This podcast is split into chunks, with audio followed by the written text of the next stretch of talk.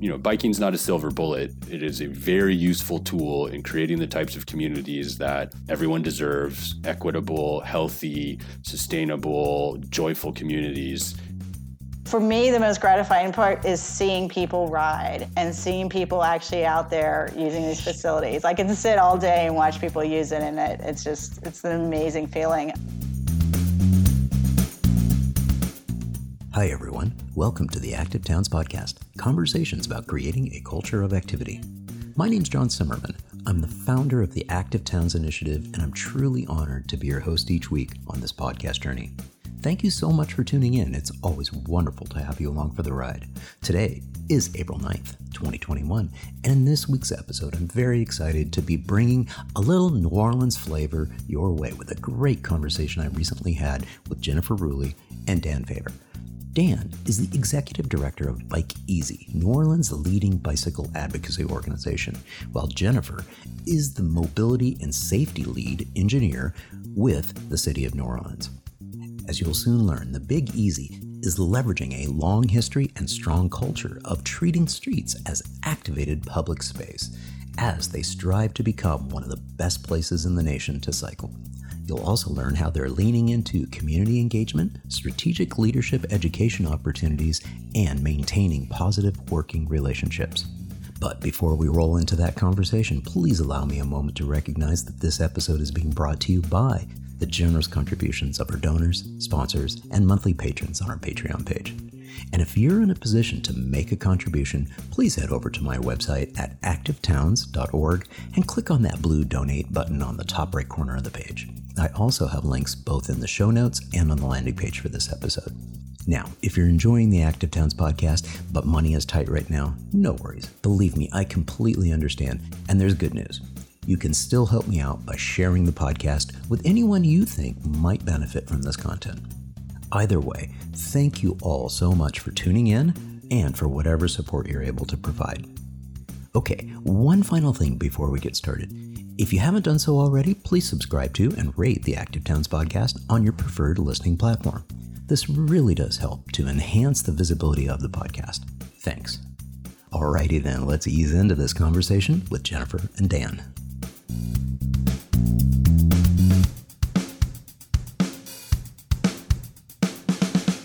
Jennifer and Dan, it's so wonderful to connect with you here once again.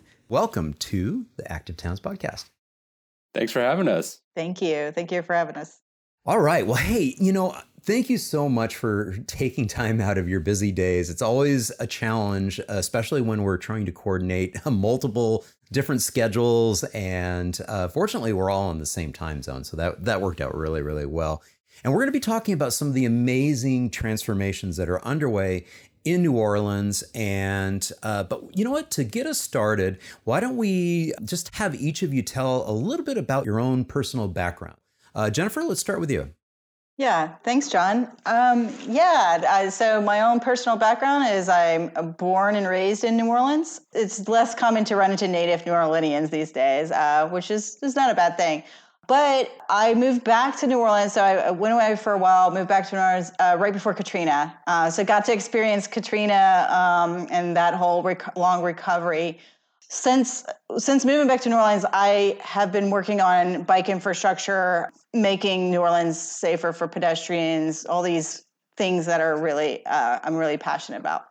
My background is in engineering, and uh, so I get to work with a lot of engineers, Uh, you know, in the city, and and you know, I've also worked in public health. So I came back to New Orleans to work around public health outcomes and increasing bicycle friendliness, walkability, all those kind of things. So it's been a long journey, and so hopefully we can share a little bit of that journey with with the audience.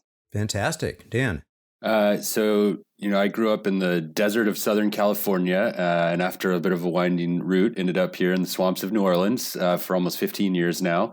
I came to New Orleans to do work around environmental advocacy and, and working to uh, restore coastal wetlands through dedicated policy work. You know, my, I got my career, I started my career in on the presidential election of 2004, so I've always been in the sort of political realm of, of this work. But when I moved to New Orleans, I didn't have a car and you know had been biking around in, in, a few of the cities I'd lived in before that, but really took to it here in New Orleans. It was uh, back then already uh, in 2006 a good place to bike. It's becoming very quickly a great place to bike.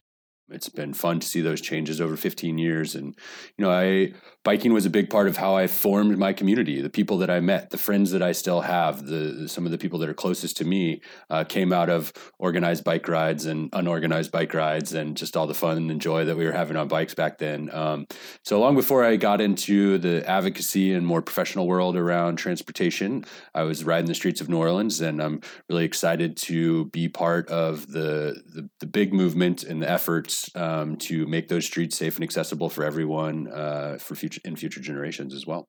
Fantastic.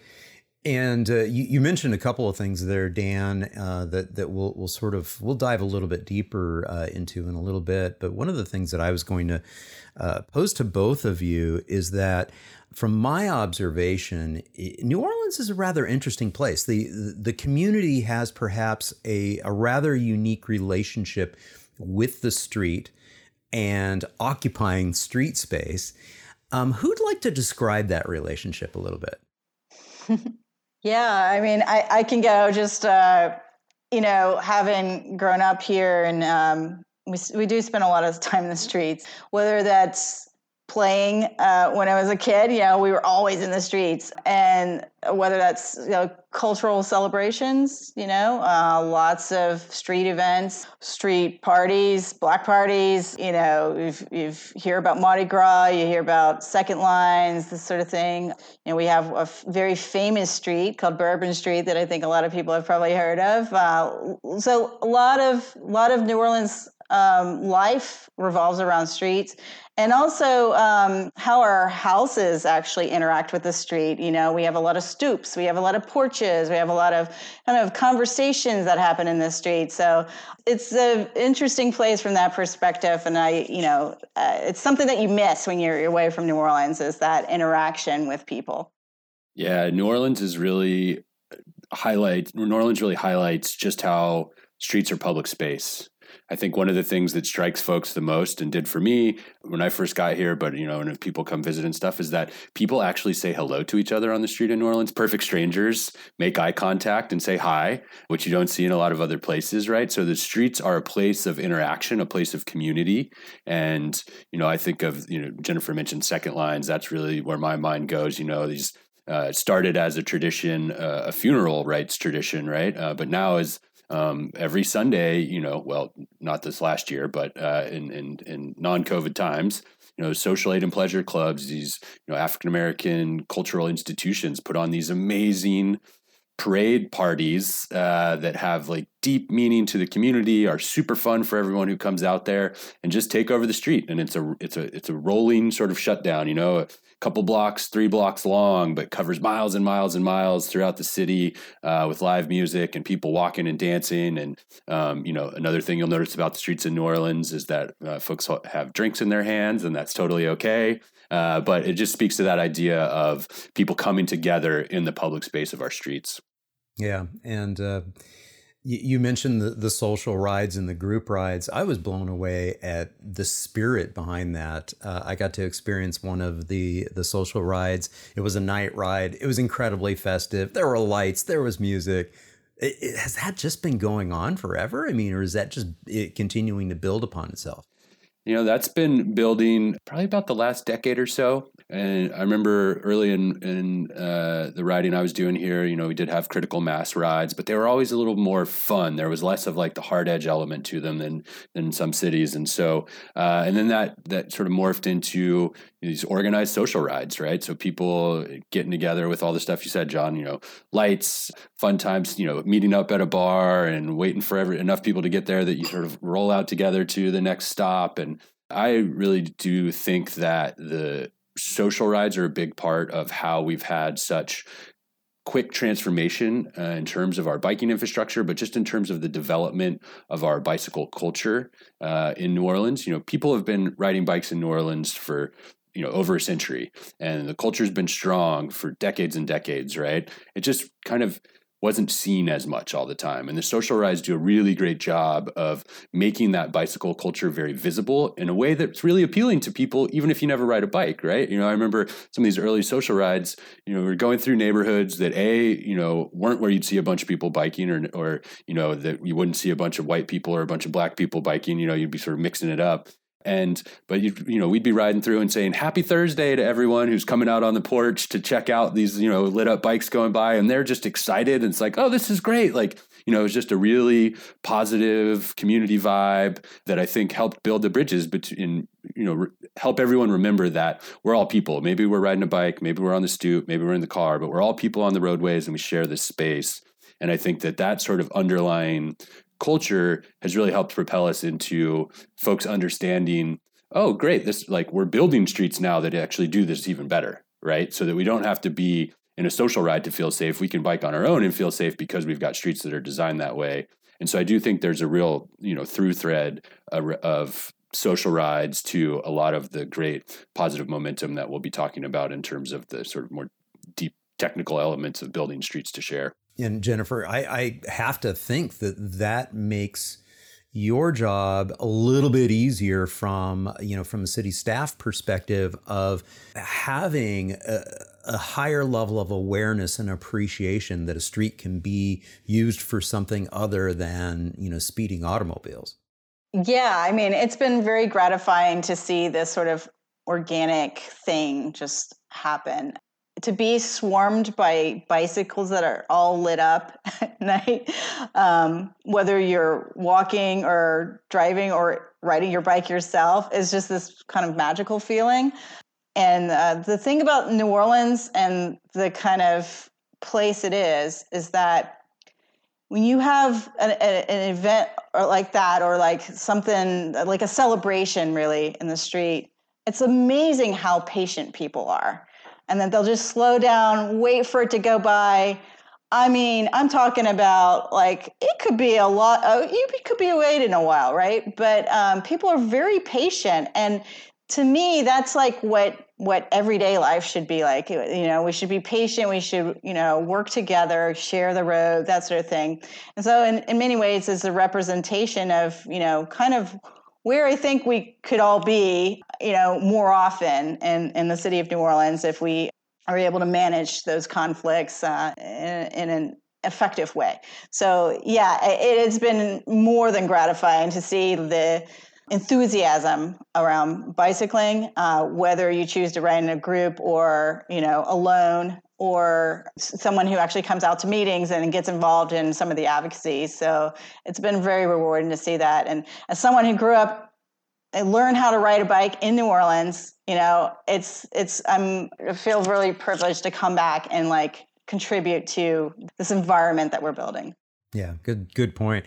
And you had mentioned sociability, and uh, I have to, you know, just kind of reflect back to you that, you know, I was on a, a bike ride, just kind of cruising around. I was on the the Lafitte uh, uh, Greenway, and ran into a gentleman who was coming home from work on his electric assist bike and was he just you know I, I waved and said hi and he stopped he, we just carried on had a great conversation and I said, you know, you've got an amazing story because he gave me his whole story as to why he was on an electric assist bike and that's how he got to to and from work and he would use the greenway for his his transportation corridor so i said hey do you mind if i get you on film? And so we just we started having a conversation on film and it's just a, you know delightful character. And and uh, and i appreciate what you said about the architecture too because that's one of the big challenges that we have in north america especially with suburban sprawl. The architecture uh, you know closes people off from the street and you you lose some of that sociability that's there and uh, so that is something that I think is it's wonderful to see that orientation of houses to the street and how that can facilitate social interactions. And so, and you know, if you're walking or you're biking or you know getting around on a mobility device where you can easily stop and chat and say hi and you know and and greet people, it makes all the difference in the world. Yeah, I'll throw in a fun story. Folks might have seen some about, you know, so we had Mardi Gras just a few weeks ago in New Orleans, right? And of course, uh, this being well 2021 now but you know it, it, looked different this year. And one of the ways that folks really embraced the mardi gras spirit and the celebratory costuming spirit was to create house floats. So there weren't any parades uh, so people decorated their houses to look like parade floats. You know i did that with my partner at our house here and uh, it was it's so fun because know, I always love sitting on my porch. Uh, i am on a pretty decently busy street, so a lot of people walking by. A few years ago, we got a bike lane on my street, so I could see a lot of my friends biking by and stuff. But then we built this house float, and it's just a whole nother level of interaction that's happening, right? People stop in to check it out or ask questions, and it's always we're always having conversations out on the porch, but it just added to it, and I think it just speaks to that, you know, again, the spirit of like how the street is a place for people to come together, and we put effort into that. It doesn't just happen, right? And so it's the architecture, it's the it's the culture, and it's the effort and energy that's continually put into it by um, a lot of different folks in the community. When you look back on you know the recent past, uh, Jennifer, and and and look at some of the critical moments that have really pushed things forward. Are there any that really come to mind that bubble up and you, you, can point to and say, you know, hey, this experience, you know, really helped open the floodgates? Uh, yeah, we, we've had several things that I can think of. I mean, I mean, one was a really good and bad was was Hurricane Katrina. You know, it was a horrible, horrible event, and you know, I think everyone learned a lot from it. But you know, a lot of a lot of people were hurt by it, and um, I mean, I lost my house, and a lot of people who were living here lost their houses. But in many ways, it helped to bring the community together and make us stronger. And our bikeway network really flourished with a lot of those investments that were coming after Katrina. So that was an opportunity to really coordinate designing for people with redesigning our streets to move forward, rebuild the city. So that was one incremental, significant you know milestone i think that really contributed to the work that we're doing now. And then the, i think the other it was 2009 before we got our first bike lane. I mean it, it still took a while to get there. But when we when we put that in like right by dan's house actually dan wasn't living there at a time. I didn't even know dan at that time but that bike lane uh, is i mean the the people using that bike lane suddenly they became more visible to a lot of people on the roadway. And i think it has surprised people how many people actually rode bikes that were unseen because they were just another annoyance on the roadway to, to drivers.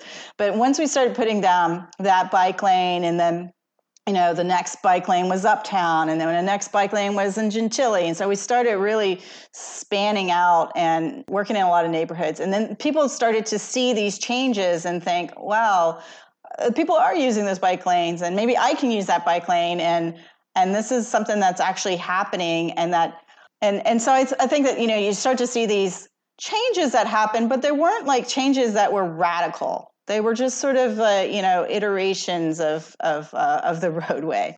And then I would say that later on, I, I, have to credit that you know having bike advocacy and having an organization who really you know knows their stuff when I first started this work in 2004, the first iteration of Bike Easy, our local advocacy organization, Dan's organization, was uh, was not even called Bike Easy. So they grew during this time, and when we started putting bike infrastructure down in a meaningful way, that really helped them to grow also with their advocacy. So I, I would say that that the role that advocacy has played in developing you know more bikeable New Orleans has been has been a huge milestone, and and I'll let Dan add his his memories.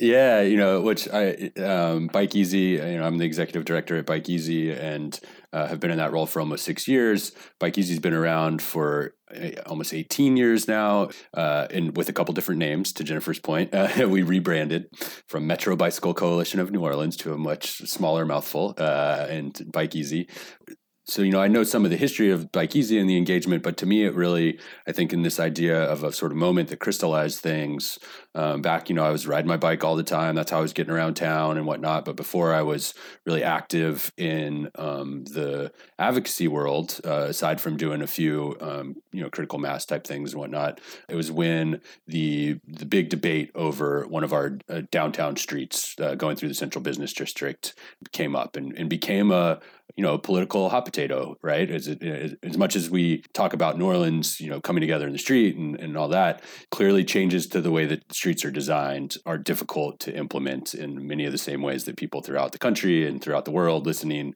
are familiar with.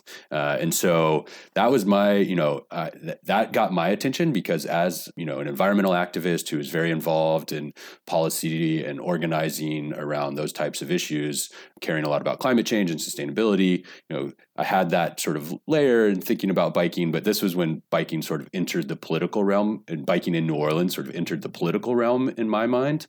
And and I think in a lot of people's mind, right? Because it was a pretty high profile conversation and media coverage and you know, and there was this bike lane that was, you know, we we you know, not we, the the city made it happen. It was great and you know it's one that I happen to use when I'm when I'm not working from home when I'm in my office. We get I bike it every day uh, to go to the office. We're super excited to. It's about to get an upgrade, as you know, what it's almost seven eight years old now, right? And so the t- technology has progressed a little bit and we're you know ready to make it a parking protected bike lane instead of a buffered bike lane and i think that's going to be super exciting but at you know at the same time it gets to this idea of like there was conflict around it had to work it out had to think through the ways that that sort of street fight plays out on any given corridor. Um, and that was, I remember the first, I went to one of the public meetings just as someone who cared about biking, right? And really that's where I sort of got into this idea of like, oh, this is something that really needs some dedicated attention from people who know how to navigate this political world in order to make sure that we can continue seeing these types of improvements. And so that was part of what inspired me to get more involved, and then you know led um, to me being able to to step into this job. I think in a quick and effective way, and uh, what's kept me inspired to to keep working every day to make sure that the streets are safe and accessible for everyone. Yeah, and I w- would say too that you mentioned the, the political side of things and the political will to do things. And a few years ago, y'all were hosting the Walk Bike Places conference. And so you became the national attention. You were hosting a conference of professionals coming in, advocates coming in uh, from all over the world. And uh, at the time, you were participating in the, the People for Bikes Big Jump project. And so you even had a demonstration project of protected bike lanes there and giving, you know, the, the community an opportunity to touch it, feel it, and, and see what, what that type of infrastructure was looking like. Uh, talk a little bit about that because, A, that took a lot of support, political will and political support to take a chance and to do that and to host that conference and, and to be seen in that way. What's the legacy been like with that? And, and, and, and, and then, then I think we will be able to shift a little bit and talk about some successes that are on the ground now and uh, coming into the future. Uh, how about I start, Jennifer? And I think you that you you can finish. That's a, there's there's there's two great perspectives on this. I think in terms of from the you know civil society advocacy side and then from the city side. And and honestly, one of part of the story is how that's all been a big active collaboration uh, between the community and the city. So yeah, one of the well, I guess this goes to speaking to the politics. You know, throughout the last administration under Mayor Mitch Landrieu, that's where we saw a lot of the expansion, the post Katrina bikeway expansion that that Jennifer was talking about and largely responsible for. That and it, that built the the momentum slowly but surely, right? As people started to see how it was useful, and there was more visibility to the people that were riding, and and folks were understanding the safety elements of it and how it worked better for everybody, right? Uh, and so our mayor now, Mayor Latoya Cantrell, uh, was on city council back then and was always a, a big proponent uh, of good complete streets infrastructure, biking and walking. Um, led led some of the conversations on the council, and so we were really, you know, when when she came into office, we were quick to be like, all right, let's do something big, you know. Uh, and the thing that we had on offer because we've been talking with Walk Bike Places already was like, you know, hey, there's this there's this conference coming. Let's make sure that we're in a good position to to really showcase New Orleans, you know. And she was totally on board, and so that was an exciting sort of the beginning of of the, the sort of wider leadership team, if you will, of people who are uh, really engaging and, and working together. You know, we disagree at times, of course, as always, but you know, like working together to move forward and, and really building out and envisioning and then implementing the, these complete streets. Uh, and so Bike Easy was really thrilled to work with our friends in the New Orleans Complete Streets Coalition and a bunch of other people that kind of came to the table to take the lead on proposing this concept of a, you know a really big pop-up demonstration.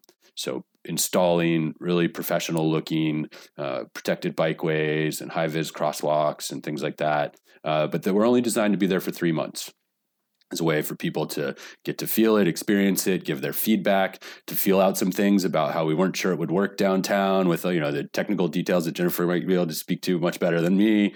And it was, I mean, it was an amazing experience, right? It was overwhelming and intense and hot and sweaty, and then incredible and rewarding and so fruitful you know, we built at the end, I think around two and a half, three miles of different types of protected bikeways going through our downtown corridor, er, or through our downtown core into some of the neighborhoods around it, connecting the Lafitte Greenway to the French Quarter, which is like, it's only a few blocks, but it's a crucial connection, right? And really speaks to this idea of the network you know so there was all that the, the, the, great community engagement piece and getting that feedback from lots of different angles.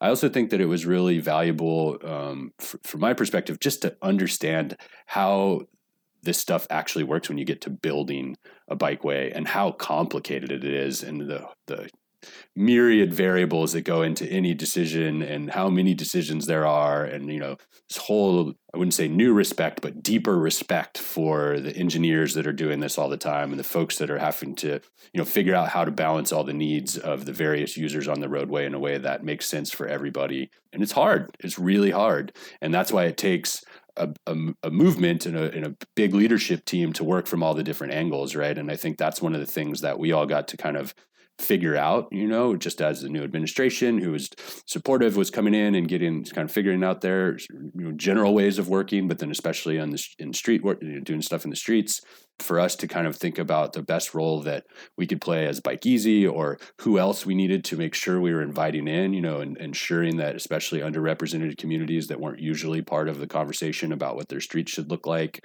you know, low income communities, the you know, our, our city's 65-ish percent uh, African American, so making sure that black communities were, you know, deeply engaged, which hasn't always been the case. And so it's not easy either, right? But that's something where it's like we can, we are all finding the places where we could contribute our strengths and recognizing our communal weaknesses where we needed to bring other folks in and really bigging the, building the big tent coalition group of leadership that was needed to help propel these types of really progressive and innovative street projects forward in a way that brings benefits to everyone, right? Like I'm into this for biking, but I'm into it for the people walking, I'm into it for the people driving, I'm into it for the people in mobility devices, I'm into it for the people. And that is something that I think you need all the people involved to make sure that you're getting outcomes that benefit all the people. And and we really learned a lot through that process. And then it was really fantastic once everyone was in town for walk bike places. You know, John, you got to experience it. A lot of people from around the country and world got to experience the pop up, got to have lots of conversation about New Orleans. We got to have our mayor come and address the crowd and speak to equity in particular. She was really focused on that in her address at the conference, and she's stayed focused on that throughout her her term and throughout the work that we've been doing. So I feel like I've gone on and on here. I should hand it over to Jennifer, but uh, it's an it's it was an exciting thing for us.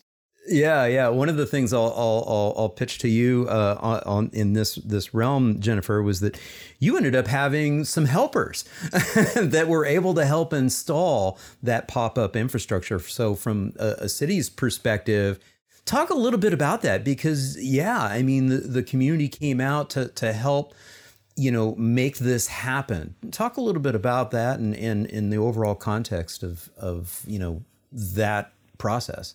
Yeah. So uh, you think of New Orleans like walk bike places, right? Hey, it's easy to think of New Orleans as being in there. We're not necessarily thought of as being like the the most progressive bike city or that kind of thing, but there is a lot of walking and a lot of placemaking here. Um, so you know, I'd been going to these conferences for many years, uh, starting I think in 2004 with Victoria Pro Walk Pro Bike. That was an amazing experience, and and then you know i'd been to madison i'd been to pittsburgh and i think by the time i got to pittsburgh it was uh, like we were starting to see the pop-ups happening you know around pop-up infrastructure that coincides with conferences. And that was a really cool idea for to me um, but it, those pop-ups i you know had mostly happened i think with city efforts you know they send the striping crew out that kind of thing. We were interested in something a little bit more homegrown and luckily, we do just enough learning from other cities to get it to get it um, to, to work off of that. So we had started the process of hey what would what would we imagine as being something that we could pull off during this conference when all these people are going to come and like hear us talk about the the work we've done and maybe even if they don't hear us they can see it or they can experience it and so we had a lot of efforts around planning the conference, planning um, what those quarters might look like, but we didn't want to waste that effort. We wanted to, it to translate into what might ultimately get built. And so we were very careful about expending too much energy on stuff that we didn't think was going to get built. And luckily, I, I have to credit is the Complete Coalition. Bike Easy just, I, I, they really con- contacted a lot of people around the, the nation as what i understand and just like found out what they were doing what worked what paint did you use uh, how did you lay that out? Um, the other thing is is that there were people that like contractors local contractors that got really excited when they heard about what was going on and then they started donating their time and donating their uh, equipment. So like for uh, you know it was seemed like it was weeks we had um, equipment that had been donated from contractors. They were just like, yeah, take it, use it. And so anything from like putting the striping down to, uh, you know, there was all kinds of like products we were using. Um, but, and then at the same time, we had vendors from the, the conference who were willing to donate their equipment to help build out the, the pop-up. So Design Line was donating some stuff and like we put in some ped rail and uh, some other stuff like that. So, and we had some planters donated. It was like really cool to see all that come together because then we could go back to the city and say, hey, we were able to pull this all out, off. And don't you like those planters? Don't you like the, the, that other product? And for me, the most important thing was here we are hosting all these people from all over North America, and that we can have a conference focused on walking, bicycling, place, and that's really a thing. And that it's not just about you know your your conferences of you know doctors and lawyers and accountants and whatever you know those those conferences this was like a fun conference that opens it up to the the community where you're actually interacting with people you're interacting with places and you're learning about them and that to us was really exciting. And I think we had actually tried to host that conference before, but we didn't get selected, right? And so we felt like we had enough going for us. And this really kind of demonstrates how far New Orleans has come is that I felt like we had such a great team to work with, all kinds of people. It was like some of the funnest days, like showing up to a walk bike places planning meeting and uh, talking to these people who are like with arts you know arts council or with a you know some organization or you know they're into green infrastructure like all these people coming together.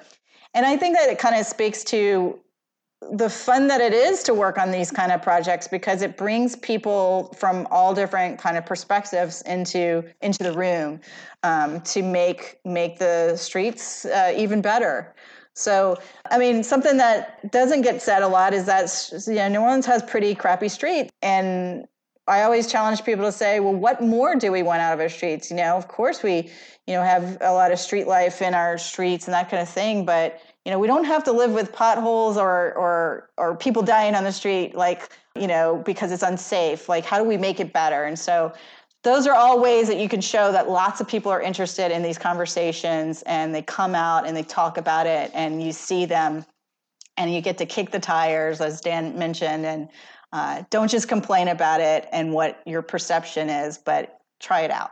So fast forward to uh, 2021 what are some of the successes that are now on the ground uh, that have emerged over the past couple years uh, since hosting that conference yeah, so since that conference, we have uh, we continued work under Big Jump, uh, building out a connected low stress network. we as as any city you know sometimes you have lulls and sometimes you have like lots of facilities built and then you have lulls and we've all i think with that work we had a lot of good pieces in place to then start embarking on you know a more deliberate build out with the new Cantrell administration as dan mentioned. Uh, there was now a you know uh, support from from the very top and the political will behind it.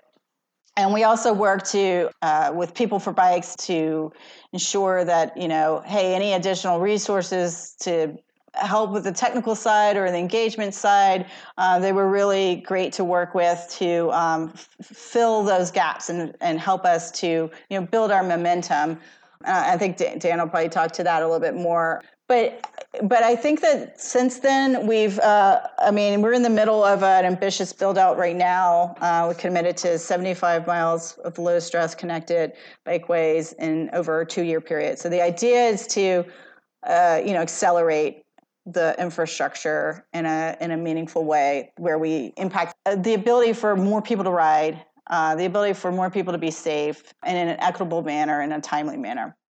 So, quick question for you. Obviously we're in the midst of a, a, global pandemic and some cities in 2020 were actually able to accelerate getting things on the ground.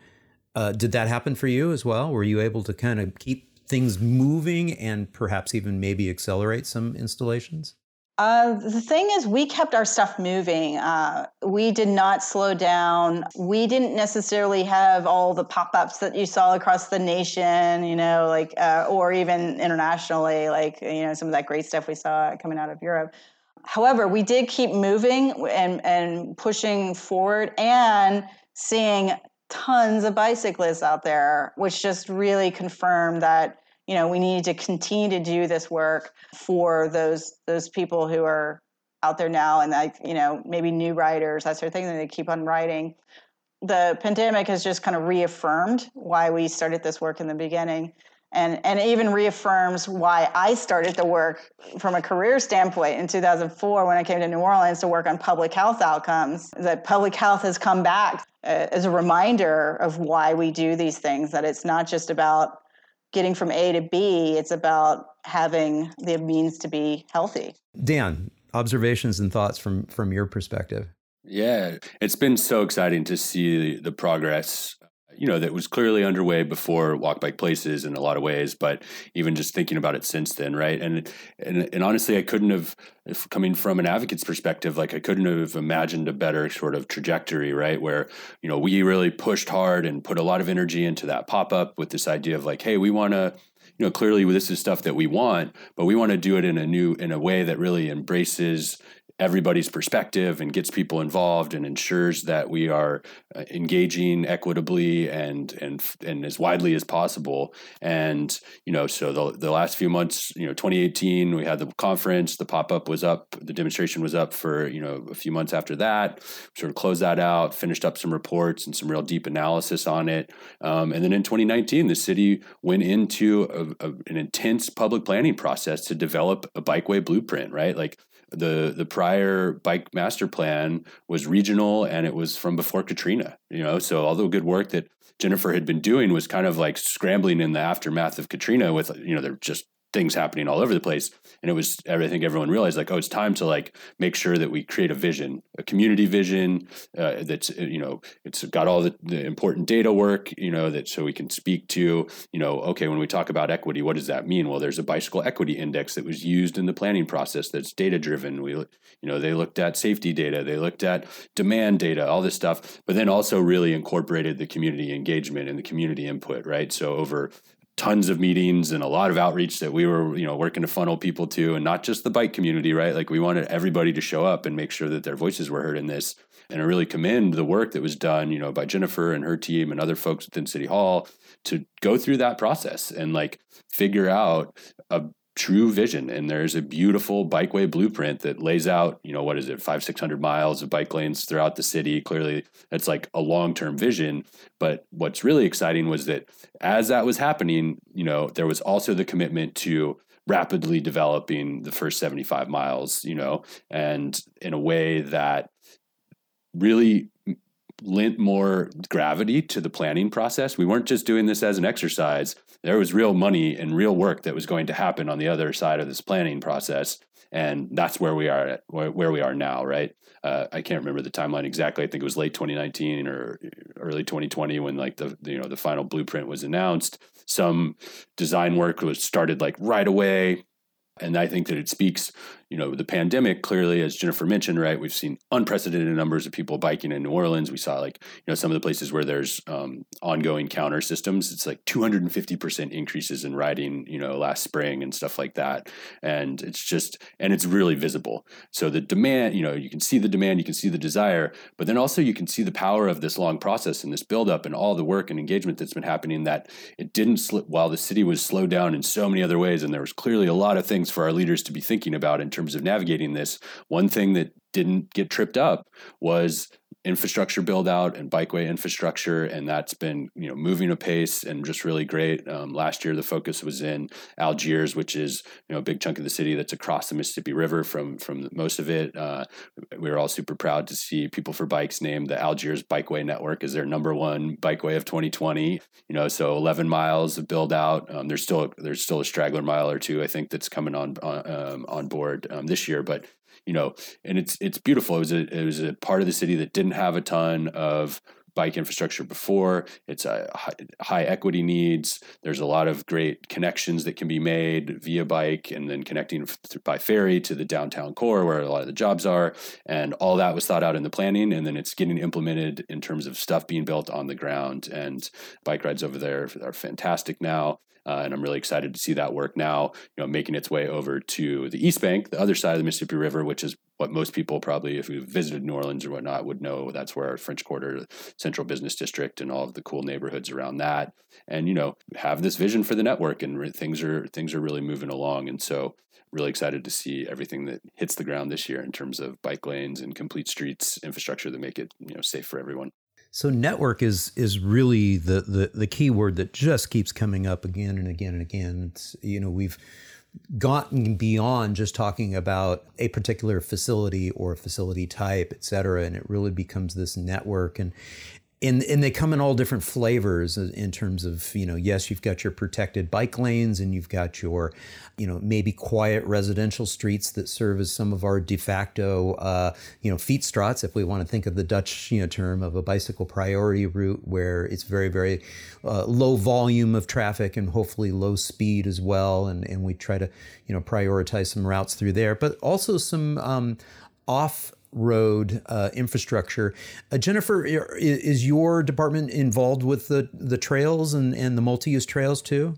Yeah, so Public Works is my department. We also have an Office of Transportation, but it's it's a fairly small new or, organization we are involved we're the builders so we we build a lot of you know basically all the bike infrastructure in the city uh, and, and, and in some cases we build in parks too and coordinate that with the park agencies. So yeah a lot of that is us. You got a new one coming up. You've got uh, marconi that's uh, the multi-use trail that's that's coming together. Is that correct? Oh yeah. Yeah that's coming together. It's under construction now. That's in city park. People are, people are going to have a trail all the way around the park. So uh, that's very exciting. Uh, a lot of a lot of people were gravitating toward parks during uh, you know the pandemic, during the shutdown, that sort of thing. And uh, you couldn't go anywhere in City Park without someone popping up from behind the bush and like, hey, I'm here too.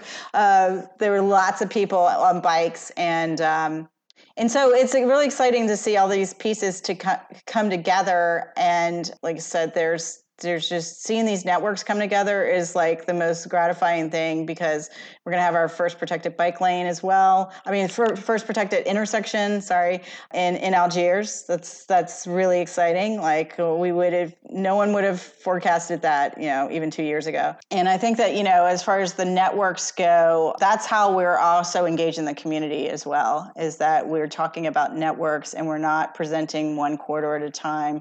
This helps people to see the bigger picture about how people connect in their everyday lives. You know that uh, th- they have to use multiple streets and pathways and that sort of thing.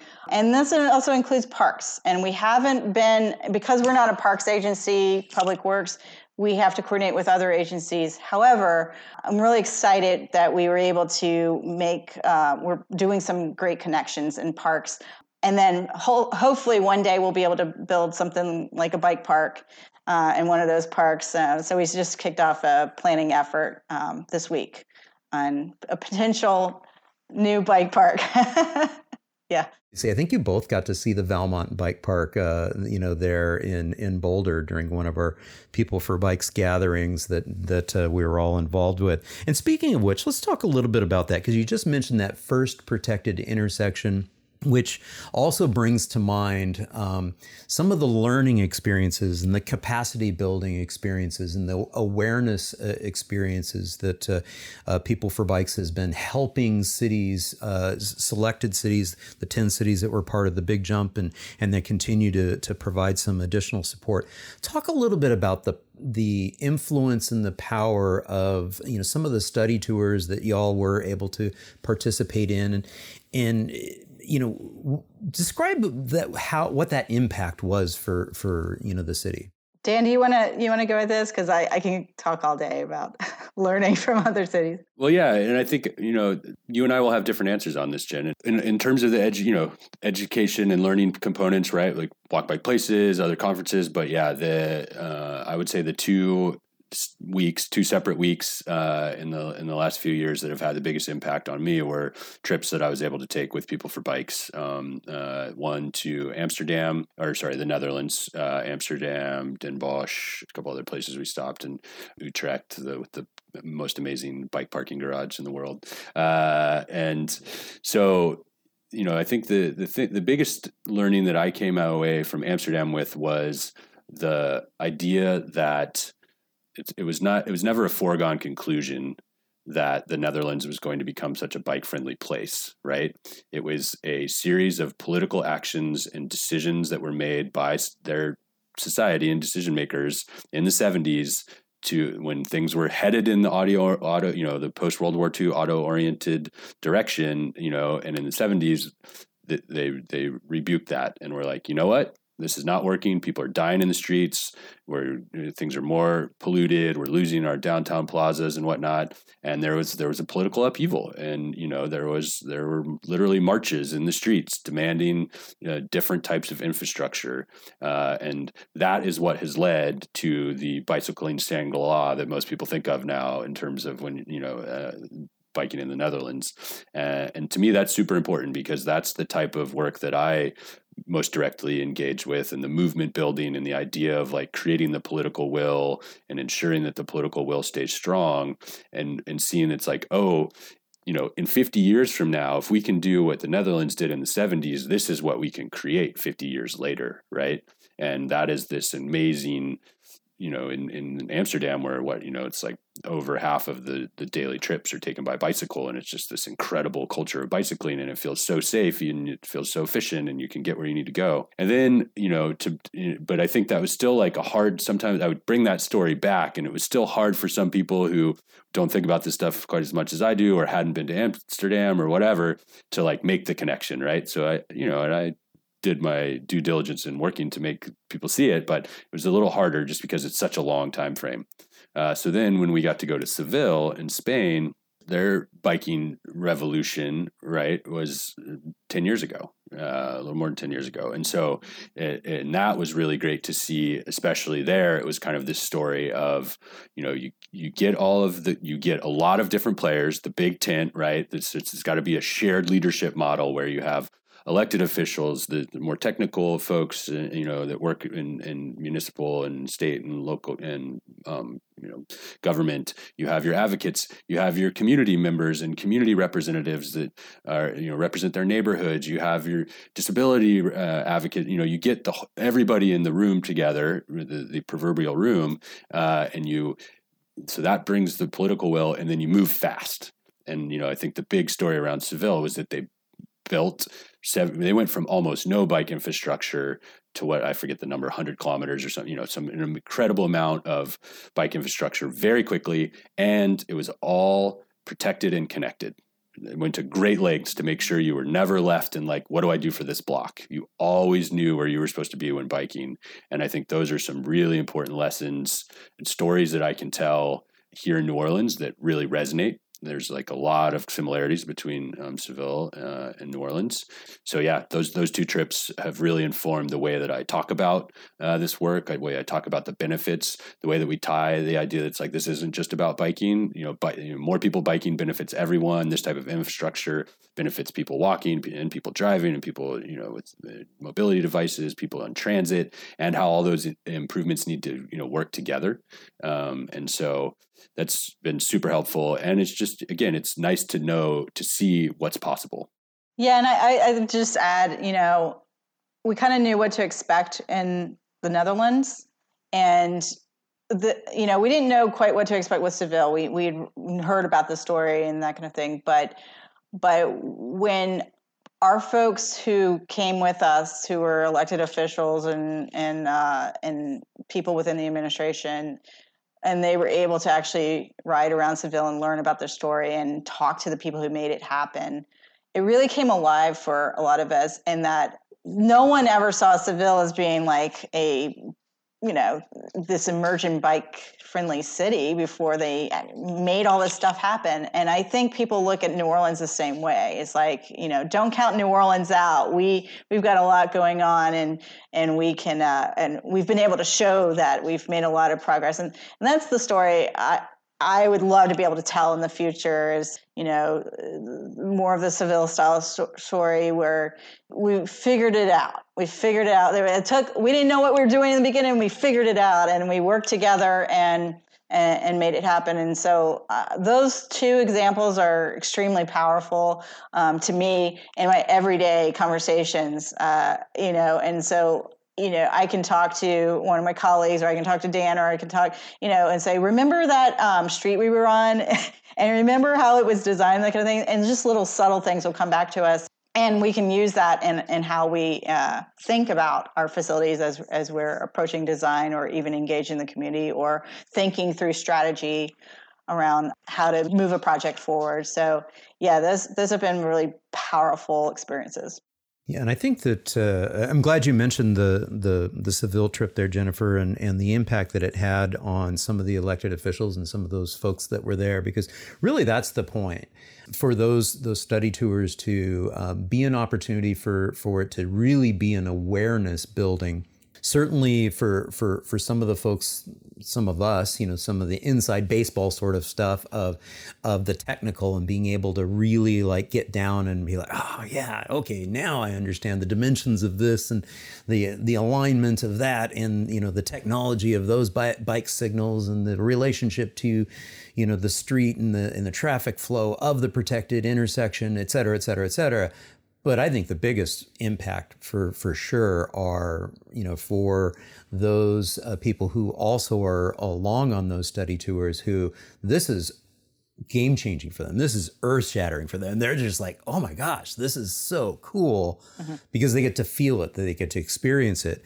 You, neither of you mentioned this, but I will. It's also the the weather in Seville is a little bit more aligned with us, those of us here in the South, uh, in, in North America. So it's warmer, it's hotter, it's humid, and and so you know being able to relate, you know, and say, oh yeah, well gosh, this is just like, you know, just like home, you know, it's, it, you can be hot and sweaty. And guess what? You're, you're seeing, you know, near double digit uh, mode share of people uh, riding around in the city. And what's great about it, and you both sort of mentioned it, is, you know, because they built an entire Dutch inspired network of protected infrastructure, separated infrastructure within an 18 month period it was able to have a tremendous impact on the culture. And so, yeah. next thing you know, you're seeing, you know, moms writing, uh, increase in kids writing, and so it, it, it just it's it, it's it gets past what they used to have, which is what we typically have in North America, which is the middle-aged males in lycra, uh, you know, and they're white on their, uh, you know, on their fast, you know, road bikes, Nothing wrong. I'm one of them too uh, on occasion, but it, you know they were able to break through, and that's the whole point. If we build an all ages and abilities network, we will see vast increases in in, in the number of people riding. So is there anything that we haven't yet covered? I've got I've got a, a question poised here, but I want to open it up to the two of you before we do it. So, is there anything that we haven't yet covered that you want to make sure that we talk about here today?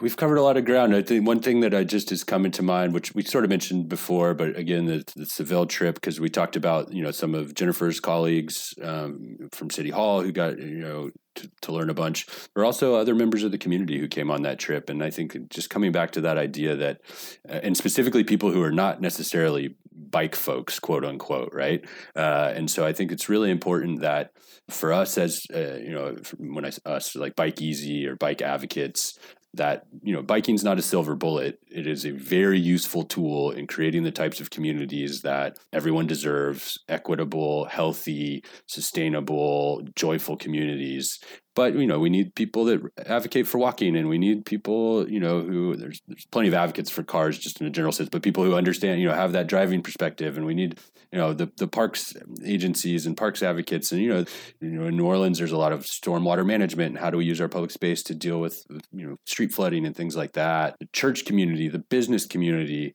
and that's something that we've really I think, done a um, pretty exciting job of here in New Orleans with the Complete Streets Coalition, and really just you know we have 35 members. I can't even you know somewhere in the 70s or 80s of supporters, uh, and it's just such a wide spectrum from real estate agencies to mega churches, from you know the, the, the classic transportation advocates to the American Heart Association, you know, and just really ensuring that from a civil society perspective, we are casting a very wide net of who we're ensuring is engaged in this conversation. We think about race, we think about gender, we make sure that there's representation. Um, you know, I think equity and outcome for equity and outcomes, you need equity in process, and that means who's engaging and who's in leadership positions.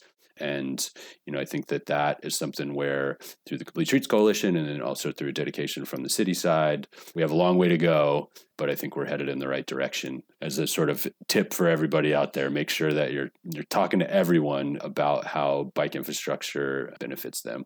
Cool. That's great. Great advice, and it, it sounds like it, it also helps. That helps resonate with the the community because it gives relevance to you know why this matters for them. Jennifer.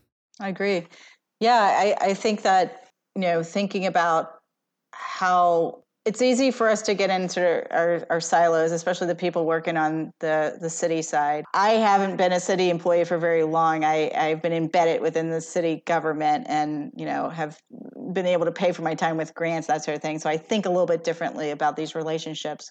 But relationship building has been the critical glue that holds this whole thing together and makes us stronger in, in so many ways. And I think that it's representative of, of, of, of living in New Orleans, really. It's about your community relations and, and how you build upon those. And I think doing it c- uh, completely alone or thinking that you can just have you know some mayor declare that you're going to build a big bike network and then not think about how the community response is and the need for community to be supportive that kind of thing is I, I don't know how often that actually happens here in the us i've, I've heard stories around around the world but but i think to build a long-term momentum you have to be thinking about both government political will funding and community, how the community uh, is supported by these kind of efforts. And I, I think hopefully, you know, check in with us next year and we'll have a lot more to tell you. And we have a, a lot of, lot of great stories. It's been a really fun ride so far and I I feel like I don't get out on my bike nearly as much as I'd like to to explore these new places, but but I'm trying to do more. And uh, hope and for me, the most gratifying part is seeing people ride and seeing people actually out there using these facilities. I can sit all day and watch people use it, and it, it's just it's an amazing feeling. Hope to see a lot lot more, a lot lot, lot, lot more diverse uh, people using them, and uh, so it'll be it'll be great. That's cool. Well, you know, you two have been having you over the last several years have had a, a fabulous working relationship to the best of my my knowledge. Um, you know, who knows what kind of knockdown drag out fights you have when uh, you're not in public. But uh, uh, any any final like hints as to to to how that uh, productive relationship can exist between advocacy and the city?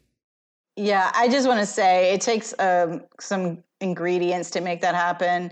It takes the good leadership and and and we haven't always had the same style of leadership that we do now but good leadership can foster really great strong relationships and it doesn't have to be adversarial and that you know certainly there are things we can disagree on with the advocates and the advocates can come after us on different stuff as, as city government not doing enough and that sort of thing. But it's a it's con, it's a relationship really you know constantly building and and figuring out how advocacy groups community groups can augment what the city is able to do because we know we can't do it all. Um, and that's been the probably the best lesson learned is is how we can uh, we don't have to view everyone as being outsiders and uh, get out of our way. And uh, that approach never worked for us. Uh, when when we had that kind of style of leadership we weren't getting very far. Got it. Yeah, I just I think Jennifer mentioned it earlier in that it's it's so much about relationships and it's a in relationship building uh, on a both institutional level but a personal level, right? Like we are all humans who are working hard and have you know m- trying to get to a place and might have slightly different views on the best way to get there but like we need to understand how to navigate that together. And i just don't think that you get as much done when you're when it's butting heads or overly critical right? Like we are all problem solvers and i think that's what we bring to the table you know from from our elected officials to the folks who've been in city administration for a long time to our council to the community you know making sure that we're engaging community in a way that's like what are your challenges and how can we work together to solve them right? And you know bring in uh, different you know different technical experts to the table, but also um, you know people who know how to talk about this stuff. And so, eh, but at the end of the day, it comes down to these personal relationships. And I think that you know, as someone who's done activism and advocacy for a long time, one thing that I truly believe in is that like government can do big good things for the people. And that is something that you know we need to engage with government in the right way and engage with the individuals who make up government to ensure that we are doing big, good things for the people. And I think it is through um, these relationships uh, and spending time together. You don't. It shouldn't always be about work, right? You go for a bike ride together, grab that beer together. You know, with with the individuals who are involved, whether you know on, on all of those different realms that I sort of went through, uh, and and get to know each other. And and I think when you when you get to know people and you understand folks and understand the different perspectives, you can come together collectively to really create big progress. And that's what we're doing in New Orleans. Love it too. And, and we mentioned it earlier. I mean, what a powerful message it is when the community is uh, willing to roll up their sleeves, get sweaty, and help install a temporary project. You know, it's like, yeah, I mean, that that's a, a strong indication that the community uh, is willing to be active in that partnership. It's good stuff. I can't wait to see the rest of the story uh, as it unfolds here. Yeah. Hey, what's the best way for folks to uh, stay in touch with uh, with your respective organizations and the work that you're doing? Um, I'm assuming you're uh, active out on social media. Yeah. So um, you know, Bike Easy. Uh, we're at bikeeasy.org, um, Bike Easy at Bike Easy on pretty much all of our all of the social media platforms. We're not on TikTok yet, uh, but uh, and uh, but I also do want to make sure to give a big shout out. I would uh, you know the the New Orleans Complete Streets Coalition. Um, we're an active member, but it's that's where you really will see the the really broad swath of of individuals and institutions that are involved in supporting this great work, um, and that's at nolacompletestreets.org, and then NOLA Complete Streets uh, on Facebook and, and Instagram, and just NOLA Complete on Twitter. Uh, but you can find it all at nolacompletestreets.org. Yeah, and and if you want to track, you know, city's progress and see all the the cool projects coming up, the, and example photos of, of product projects that we've completed, uh, it, you can go to www.nola.gov forward slash transportation. Look for moving New Orleans bikes and uh, should all be there. Fantastic, and and I know the Facebook page for Moving New Orleans is is pretty active too. So there's there's frequently uh, stuff out there. Instagram too. I'll include all of those links uh, in the show notes. Jennifer and Dan, it's been an absolute pleasure chatting with you both here today. Thank you so much for joining me on the Active Towns podcast. Oh, it's been awesome. Thank you, John. Yeah, thank you. This is fun. Thank you all so much for tuning in to episode number 69 of the Active Towns podcast. Transforming our cities into safer, more inviting places that support and promote a culture of activity is hard work, and it requires strong leadership and competence at all levels from elected officials to city staff and administration to the community advocacy organizations, and yes, even to activists. In my opinion, New Orleans right now is doing an amazing job. As both Jennifer and Dan mentioned, it's not always easy, but they power through with a commitment of mutual respect, patience, and understanding. Keep an eye on New Orleans and when you can, get on down there for a visit. I promise you, it'll be a great ride.